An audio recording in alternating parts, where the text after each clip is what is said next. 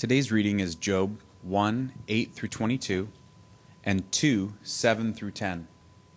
It can be found on page 467 of the Bibles next to your seats as well as on the screen.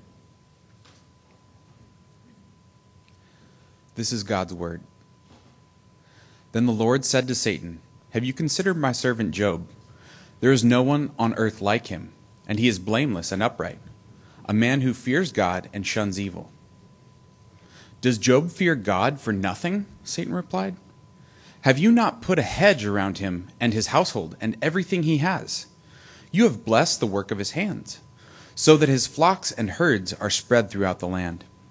But now stretch out your hand and strike everything he has, and he will surely curse you to your face. The Lord said to Satan, Very well, then everything he has is in your power, but on the man himself do not lay a finger. Then Satan went out from the presence of the Lord. One day, when Job's sons and daughters were feasting and drinking wine at the oldest brother's house, a message came to Job and said, The oxen were plowing and the donkeys were grazing nearby, and the Sabeans attacked and made off with them. They put the servants to the sword, and I am the only one who has escaped to tell you. While he was still speaking, another messenger came and said, The fire of God fell from the sky and burned up the sheep and the servants, and I am the only one who has escaped to tell you. While he was still speaking, another messenger came and said, The Chaldeans formed three raiding parties and swept down on your camels and made off with them. They put the servants to the sword, and I am the only one who has escaped to tell you. While he was still speaking, yet another messenger came and said, Your sons and daughters were feasting and drinking wine at the oldest brother's house, and suddenly a mighty wind swept in from the desert and struck the four corners of the house. It collapsed on them, and they are dead. And I am the only one who has escaped to tell you. At this, Job got up and tore his robes and shaved his head. Then he fell to the ground in worship and said, Naked I came from my mother's womb, and naked I will depart. The Lord gave, and the Lord has taken away. May the name of the Lord be praised. In all of this, Job did not sin by charging God with wrongdoing. So Satan went out from the presence of the Lord and afflicted Job with painful sores from the soles of his feet to the crown of his head. Then Job took a piece of broken pottery and scraped himself with it as he sat among the ashes. His wife said to him, Are you still maintaining your integrity? Curse God and die. He replied, You are talking like a foolish woman. Shall we accept good from God and not trouble? In all this, Job did not sin in what he said. The word of the Lord. Let us pray. God of grace, as we uh, listen to these words, um, we come from all kinds of different places uh, in our journeys spiritually. Maybe um,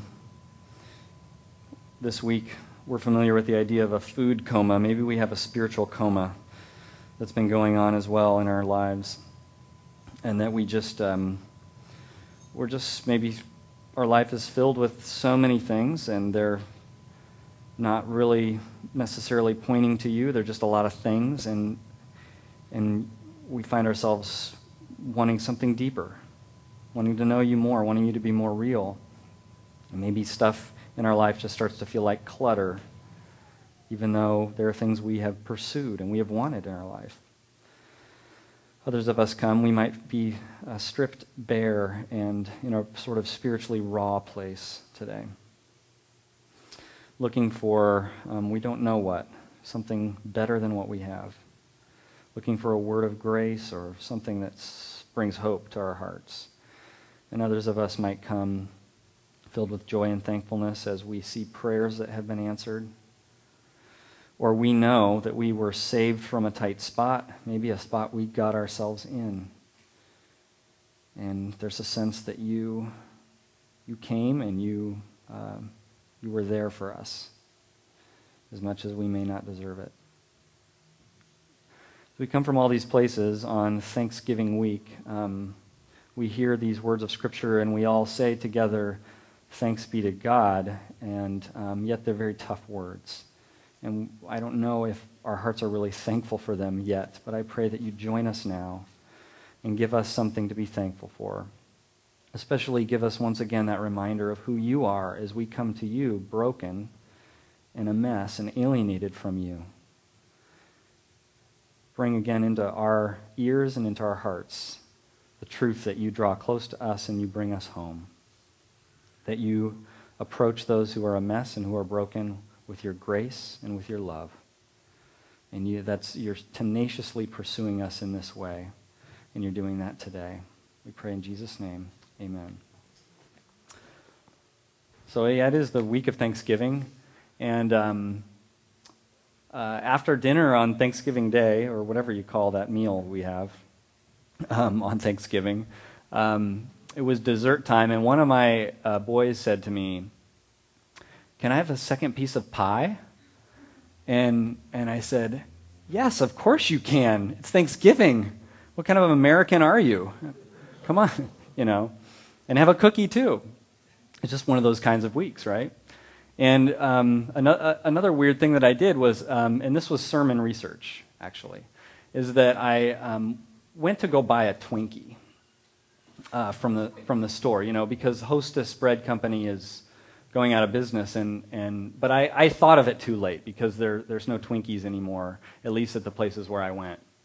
And so I went to look for a Twinkie, and I thought I would do a, like a comparison maybe of other brands and the Twinkie, but in the end I just had to pick up something called a Zinger, made by I think Dolly was the name on the company on the on the logo, and that's what I took home and I showed my kids. You know, I pictured it being a Twinkie and said, "This is what a Twinkie is like." I don't think they've ever had one, and but I didn't. You know, I didn't. I had the Zinger, and we opened it up, and we all had a Zinger, and um, and it was disappointing.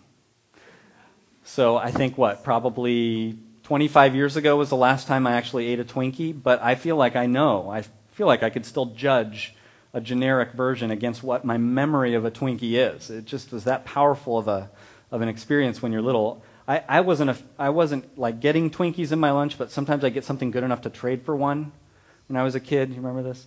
Um, anyway, so the so we tried the Twinkie and it was it was or we tried the Zinger and it fell way short. It was you know it didn't have enough filling in it. It was the wrong consistency. It wasn't really spongy enough it was a disappointment. The kids kind of, you know, they didn't even finish. They didn't all finish their whole Twinkie or Zinger.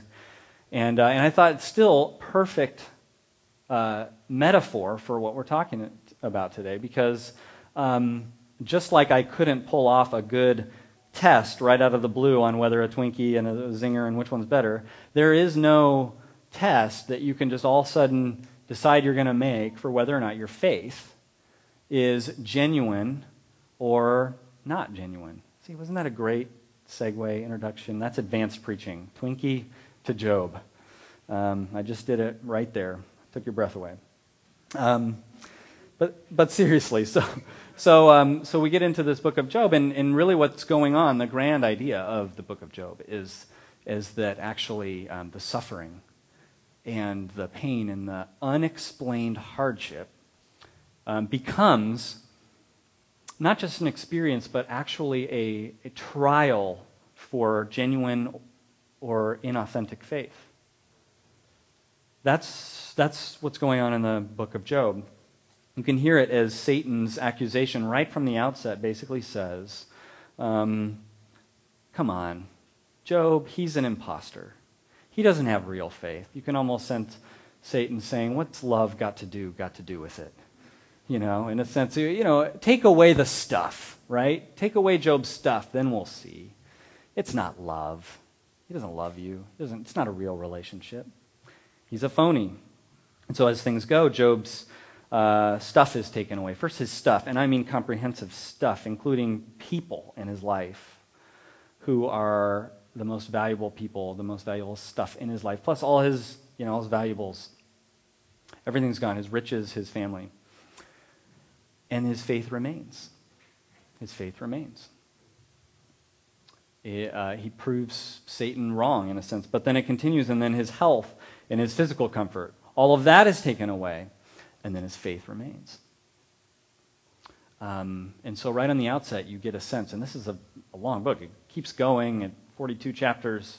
It keeps going, but already, right here in the part we read, you see Job's uh, proving God to be right. His faith is genuine. It's genuine faith. Even though, as one person put it this week, I, I love this phrasing that Job was stripped of all signs of divine blessing and all sources of joy.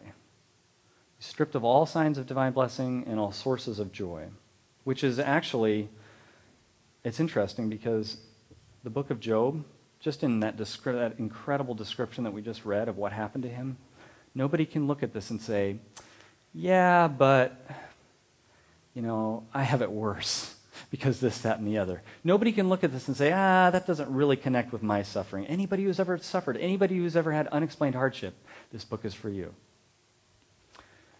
And it's, um, so it's going to teach us some things. Um, this week, I was at my parents' house, um, and on there, uh, my parents are church going people, and so there's often things related to their faith. You know, there's books about Christianity out and here and there, and there was something on their counter that that just, you know, got my attention right away. It was this glossy picture uh, slash card. You know, these things you send on various occasions to maybe you send on Christmas and so forth, or a birth announcement. Caught my attention. It's glossy. It's photo. I, I go to it and I look at it, and um, in the end, it, it was just the, one of the most shocking things I experienced all week. So I'm looking, I, I pull this card up, and there's this picture of this newborn baby. And uh, this picture of this beautiful baby lying there, um, asleep, just a beautiful picture of life. And underneath, um, I'll just read what it said. It said, The name of this baby. And it said, Given to us April 8, 2012, committed to Jesus June 5, 2012. And then these words Bless the Lord, O my soul, and all that is within me.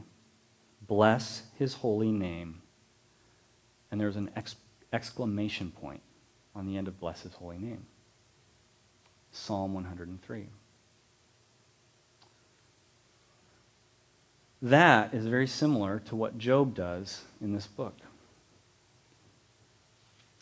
when he says at the end of um, chapter 1 Naked I came from my mother's womb, and naked I will depart. The Lord gave, and the Lord has taken away.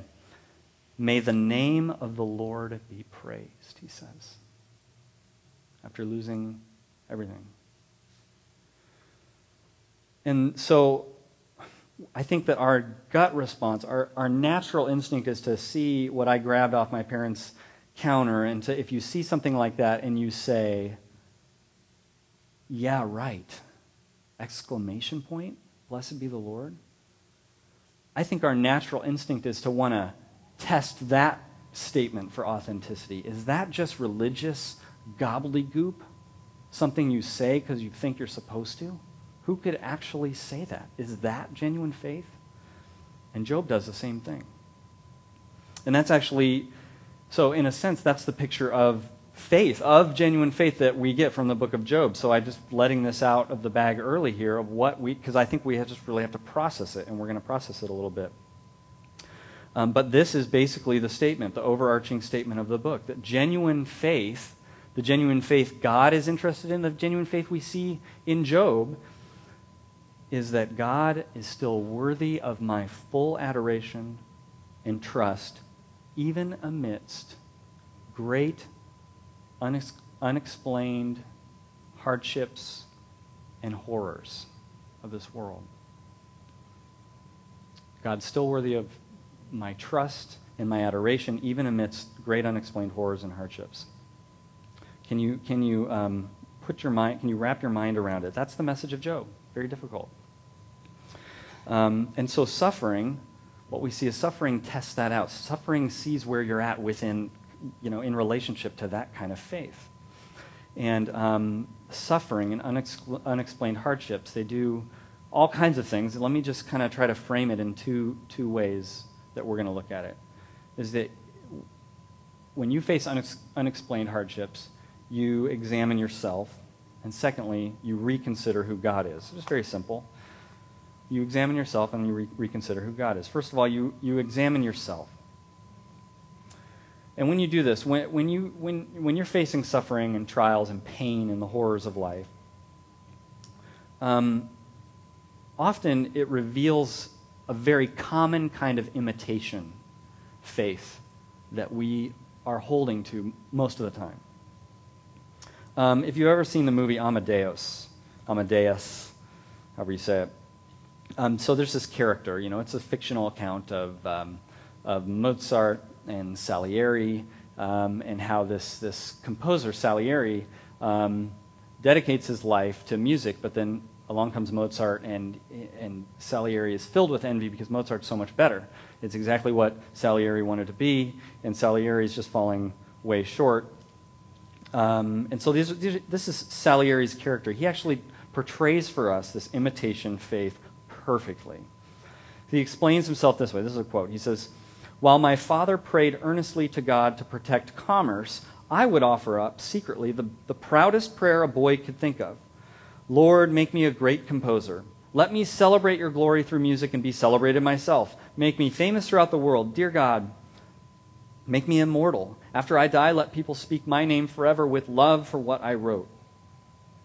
In return, listen to this. In return, I will give you my chastity, my industry, my deepest humility every hour of my life. That's Salieri's um, way of making a deal with God. Um, and eventually, so that's a kind of a faith. That's a kind of faith that we often kind of fall back on.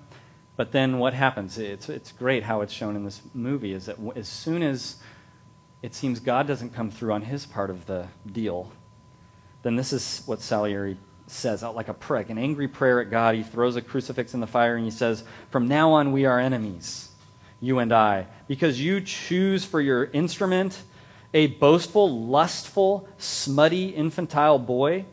Because Mozart just kind of lived, you know, in the movie, he's just living however he wants to live. There's no sense of being godly, there's no sense of following the rules like Salieri did. And then he's so successful. So this is his prayer. Because you are unjust, unfair, unkind, I will block you. I swear it. I will hinder and harm your creature on earth as far as I am able. Salieri ends up having a cheap kind of faith, a faith that you look at and you say, that's not real. That's, that's imitation. Because as soon as the thing he wanted God to do for him isn't done, he's out the door. And this is something true for all of us to some degree. We do this. And nothing can be more fr- frustrating than when you lay out the rules for God and you have to sit around and wonder why God's not following them. It's a frustrating place we get ourselves. It's a frustrating point that suffering always seems to bring to the table. A lot of us, basically, when we face unexplained hardships, our first conversation that we have to have with God as we examine ourselves is, hey, God, I thought we had a deal. That's, that's that's part of just what we all end up having to realize. That I'm thinking we had a deal here, and it's getting it's getting creamed, it's getting blown out of the water. This is not how I thought things worked. I remember when I was um, in college and I worked at a summer camp, and uh, it was a Christian summer camp, and so all the counselors, the 50 plus people who worked there, were all church going, Christian kind of faith. That's why they were hired to teach at this camp. Um, and so uh, on one of the weekends, and weekends are when you kind of say, hey, who's going into town? Hey, can I hitch a ride? And, and you go and you, and you go, whatever errands you got to run. So I went with this uh, one gal into town one weekend, and uh, I remember her explaining on the way the person she was going to visit, a good old friend of hers who we were going to go visit. And she explained this person's situation and how this person that we were going to go visit, who I didn't know, um, had deep faith, deep prayer life, a consistent, sort of authentic conversation with God, a, a deep desire to obey God. Um, and it's sort of one of those people that my friend admired because she just lived her life uh, always in the presence of God. And everything was processed in terms of faith. And then she said, but this, this, this young woman has a, a physical ailment, and she explained it to me. And basically, it meant that this woman, you know, it takes her forever to put clothes on in the morning. She can't really go out on her own. She might have a day where she feels good, but more often than not, she has a day where she feels terrible. And there was no end in sight in this sense of suddenly this just came on and now this is her life.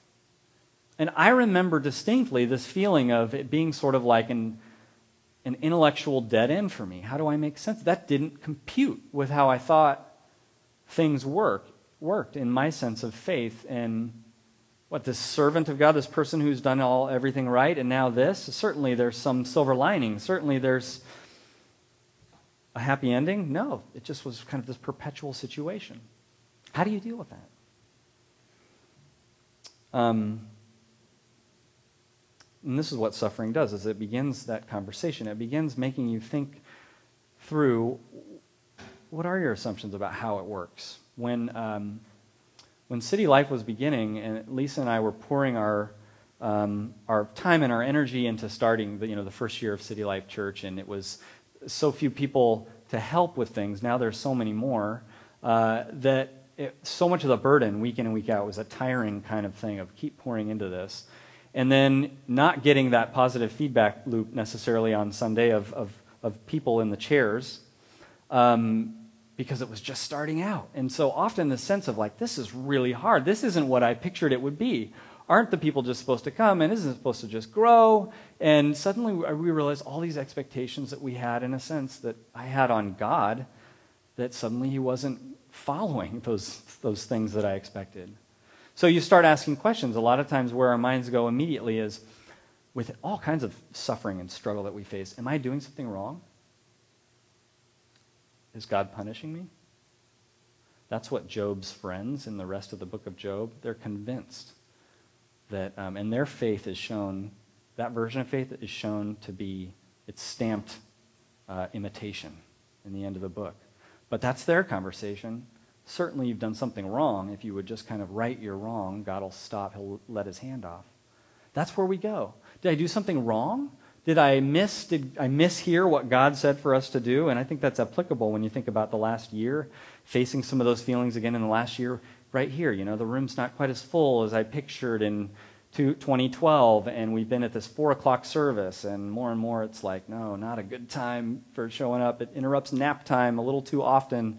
Um, more of that struggle again, but I find, okay, a little more perspective about expectations and how to deal with struggle.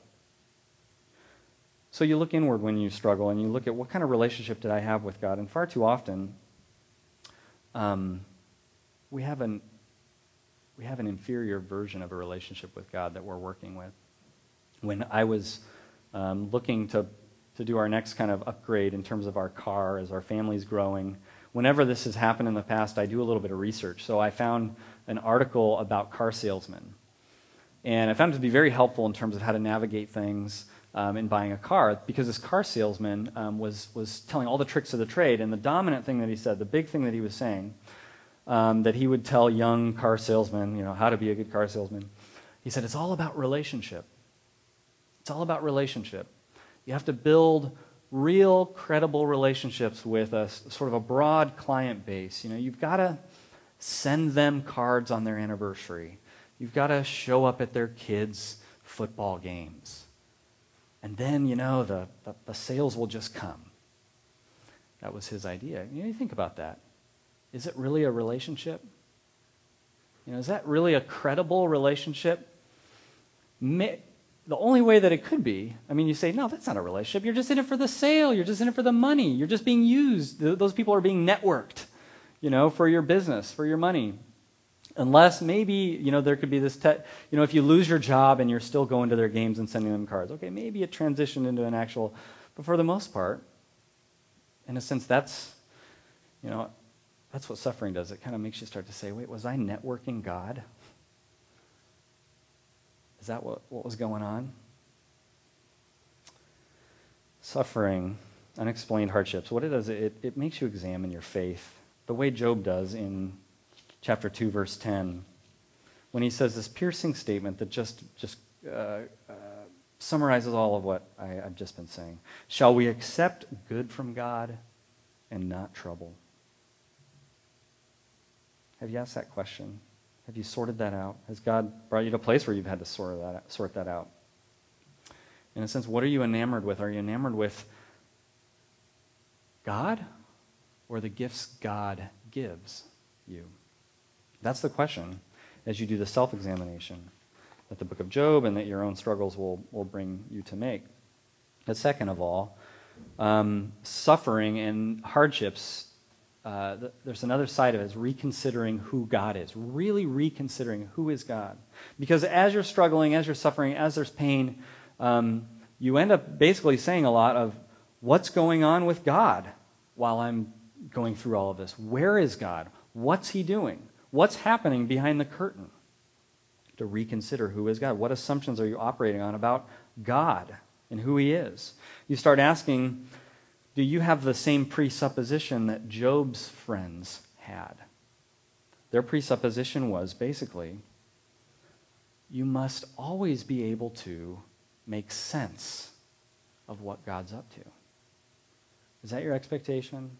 That in life, as in your experience and in, in the, the ups and downs of life, that you should always be able to make sense of what God's doing. That, that in the end of the day, you deserve, in a sense, to know enough that you can make sense of what God is up to in your life. Um, I don't, I don't think it takes very long to just stop and, I mean, basically, you just, when you just get that idea out there, you say, wait a minute, I guess that's not, if I always have to make sense of what God's up to, then is it a God? Am I dealing with a God? Is there any, you know, in a sense, is there distance enough for, for this being that I'm dealing with to really actually be a God uh, who's greater than me? Or if, if I have to always be able to make sense of what he's doing, then perhaps I'm just dealing with something that's a sort of made in my own image versus the other way around. God needs to basically be able to say, in order for him to really be God in your life, there will be times where I will have reasons for what I'm allowing right now in your life that may never make sense to you. For a number of reasons. Maybe it's over your head, or maybe you just don't have the security clearance, in a sense, to deal with this information. When I was a kid and we did a field trip, I think in high school, to the Lawrence Livermore lab, and we got a, a badge that we'd all wear that had like a color code of the security clearance we could now have to go into this lab. I forget what they all do there, but I know there was nuclear kind of testing and um, uh, I don't remember. All, I don't. I don't remember much about physics, but anyway, they do all kinds of high level things, and you know, there's all these levels. There's like five levels of security clearance, and we got you know the the idiot badge, right? We got like the level one that anybody who wants to visit can get. But there were these other levels. There were doors that we couldn't go in, right? There was information that is not prudent and advantageous to hand out to high schoolers at this place. And we understand that. We get that. Do we get that that might often be what's going on with God? That is it possible that there are just things that if we it wouldn't even be good for us to know the bigger picture. It would just create way more questions. It would it's not even our place sometimes to know the why, get the answer to the why question. It's actually a big lesson that Job had to learn in this book as a result, I mean, this is I mean, that's terribly difficult. If you're, I, am being really kind of brief with a whole book, and I know that it, you might be in a place where this is absolutely raw and real for you right now. In a sense, I want to spend more time. So sorry for kind of sweeping over all these things, but basically, this book and your own suffering brings you to a place of saying, can you say? That God can be accomplishing ultimate good right now, even though I don't I haven't been, been, I haven't been briefed on it, and I don't happen to be able to see any of the signs of it yet. And God can still be accomplishing ultimate good right now. That's one of the things reconsidering um, that happens as you reconsider who God is. Another thing that happens is you deal with the issue of alienation. Because someone will say, you, you, might have heard this even. Someone will say basically, yeah, I went, you know, I went through this really hard time, or I'm going through this stuff, and basically, this suffering has, has driven me away from God. Has it really? Um, the book of Job says, no, it didn't. The Bible, in a sense, says, no, I, I don't know that that's how it is. Because the way the Bible looks at it is, is that we're all our, our status quo, our standard default place in life is that we're very alienated from God. And sometimes what hardship does is hardship and unexplained hardship is just the thing that wakes you up to your condition, to just how alienated you are from God. It makes the issue more relevant and more pertinent to focus on and to think about. And the testimony of suffering people, if you get in a small group at City Life and someone shares what kind of suffering or hardships they've been through, what they'll say, the testimony of sufferers like Job, is that hardship doesn't alienate you from God, but often, this is what they'll say, is that hardship was the tool by which God made me aware of my need, aware of the, the true story of my alienation from God. So if you know if that's where you are, just as we wrap up things, if that's if, if you are in a place where you feel alienated because of hardship and you feel that alienation, don't despair just on the basis of this one fact. Job Job was never more close to God. Job was never more on God's mind than when all of this stuff was happening to him. You realize that? Job was on God's mind. Job was having, God was having conversations about Job. God was thinking about Job, watching over Job like never before. Job didn't know it, but he was. He wasn't alienated at all. Right in the middle of the worst that was happening, he actually was not alienated from God and neither are you. And not only do you have that, like that assurance of what it was like for Job, but you also have so much more. Because um, as, a, you know, as Christians, we look to Jesus and the cross as at the center of our faith. And when you look at the cross, you see someone who came, and you see someone who's, you know, I just said basically, in your, your unexplained hardship, you're not alienated from God, even if you feel like you're alienated. We have someone who I can't say that about. Jesus, when he was on the cross, he experienced ultimate alienation. His suffering was alienation from God. That's why, that's why it's so meaningful when he cries out on the cross, Psalm 22, My God, why have you forsaken me? And he gets no answer. And he experienced that so that you will know that you never have to. So that the alienation that you imagine you're starting to feel like I, I must be alienated, I must be completely separated. I'm on the wrong track. I'm never going to be. Look at all this terrible stuff. That's why the cross happened, so that you would know that Jesus took your place of ultimate alienation so that you could take his place in the Father's arms and know that it's always true. That's the gospel. That those of us who deserve, in a sense, our default drive is to run from God, our default drive is to be alienated from God, and we've been We've been embraced by the cross as Jesus takes our place of alienation so that we can be brought home. Suffering makes you look, at, look to God, it makes you look inward, and hopefully you see more confidence than ever of your connection to God and you cling to God. That's essentially what Satan was saying in the beginning that he won't cling to you. He'll stay he'll just alienate, he'll run. He won't cling to you when the suffering comes. So I hope you cling. I hope you cling to God. What will be your song, in a sense? There was a song that we sang earlier in the service For He is good, for He is good, for He is good to me. I like how that song says that phrase over and over because it's almost like you can't ignore it. It just keeps coming back. Do I believe that? For He is good, for He is good, for He is good to me. Will that be your song, like Job, when you face unexplained hardships? And you don't, like Job, he never got the explanation of you know, the peek behind the curtain at the conversation between God and Satan. He never got the explanation and still sang. What will be your song? You know, I, I, I found this hymn by Ray Palmer, and it and it's sort of a psalm that has four stanzas. It's called "My Faith Looks Up to Thee," and it represents sort of the each one of them a sort of different phase of the faith life. And so the third stanza is his articulation of suffering and struggle in his life of faith. And this is how it goes While life's dark maze I tread, and griefs around me spread, be thou my guide. Bid darkness turn to day, wipe sorrow's tears away, nor let me ever stray from thee aside.